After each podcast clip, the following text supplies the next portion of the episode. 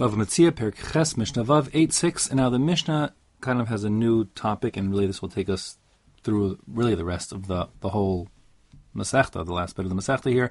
And we're still on the topic of commercial law, but we're transitioning towards um, real estate law. So here we'll have the intersection of those, we'll have sort of commercial conditions regarding real estate. That's the next, the rest of this parak basically. So we're talking about, say, you know, um, tenants and uh, landlords and the rights of uh, each of them etc. So the first case here is Hamaskir Bais Lechavero. You have a landlord who rents out some sort of home, an apartment, whatever it is, to a fellow. And we want to talk about if there's no lease, there's no specific date on which this lease comes to an end. So he's just sort of living there open endedly.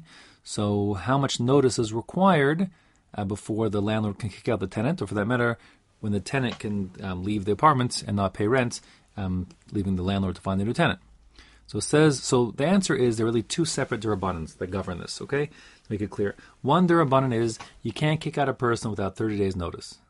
But That's not fair.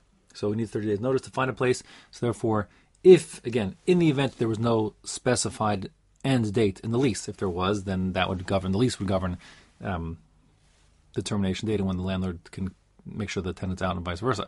But no lease, open ended, you need to give a minimum of 30 days notice to your tenant so you can find a new place to live. That's din derabban number one. Din derabban number two is in the wintertime you can't kick out your tenant, period. Because it's cold and wet and dangerous and there's no place to go. You can't do that.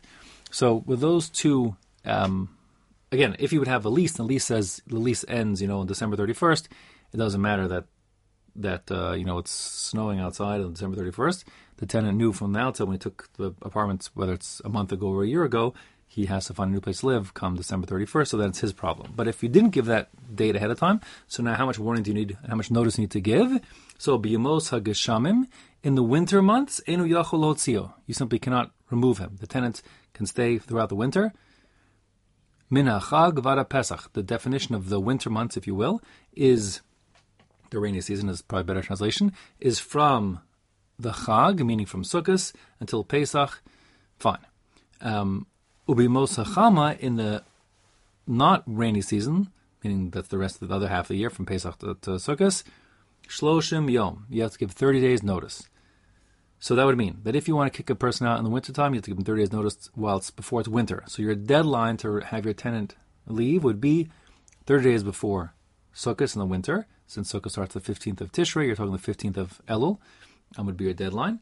Um, and in the wintertime itself, you can't do anything more after that ubekrachim in the big cities, the urban areas, like walled cities and so on, big cities where there's limited supply and massive demand, it's hard to find a new place to live.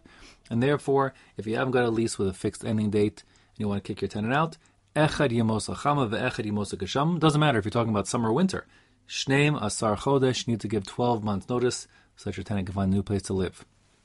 Now, um, these time frames, whether it's you know for the non non krach, the non big cities, 30 days in the summer and and uh, no in the winter, or 12, 12 months summer and winter in the big cities. That applies in both directions. So that means if the tenant wants to leave, he needs to give, and he lives in a krach, he has to give 12 months notice to his landlord. Similarly, you can't leave if you're a tenant, you can't leave in the middle of the winter uh, because your landlord has no way to replace your tenancy. That's not fair. Uh, and all this, I should say, again, besides for the fact that it would be overridden if there's actually an agreement in place that stipulated when the lease comes to an end, um, if there's overarching, you know, norms in a society in a, that that or that govern how things are working, then the, that would override the Mishnah. The Mishnah is saying in the event that there is no minhag makom, no custom, then these are the rules. Now the Mishnah continues on and says, what about commercial real estate? If you're talking about chanuyot, storefronts, so how much notice does the tenant need to be given? And really the tenant needs to give the landlord if he wants to relocate from his store. Echad ayarot ve'echad krachim. It doesn't matter if you're talking about ayaros. Ayaros are like um, towns, as opposed to krachim, which are like big cities. In both cases, shnei masar chodesh needs to give 12 months notice, both in both directions. The reason why the time is longer here is because businesses are typically going to be um, going to be uh, selling with credits. They basically have a tab with their customers, and the concern is that if the business relocates and like without much notice, the customer will come back and not be able to find, you know, and, and therefore find the original lender, the business, meaning that the business operated will end up losing money because it won't get repaid back in full. So he needs 12 months to sort of the fair out to make sure everyone understands the situation so he can reclaim his money in full. Shimon Gamliel Omer, Chanut v'shel tzabayin shalosh shanim. Rabban Shimon Gamliel says certain businesses, like uh, bakeries and dye shops, they need three years.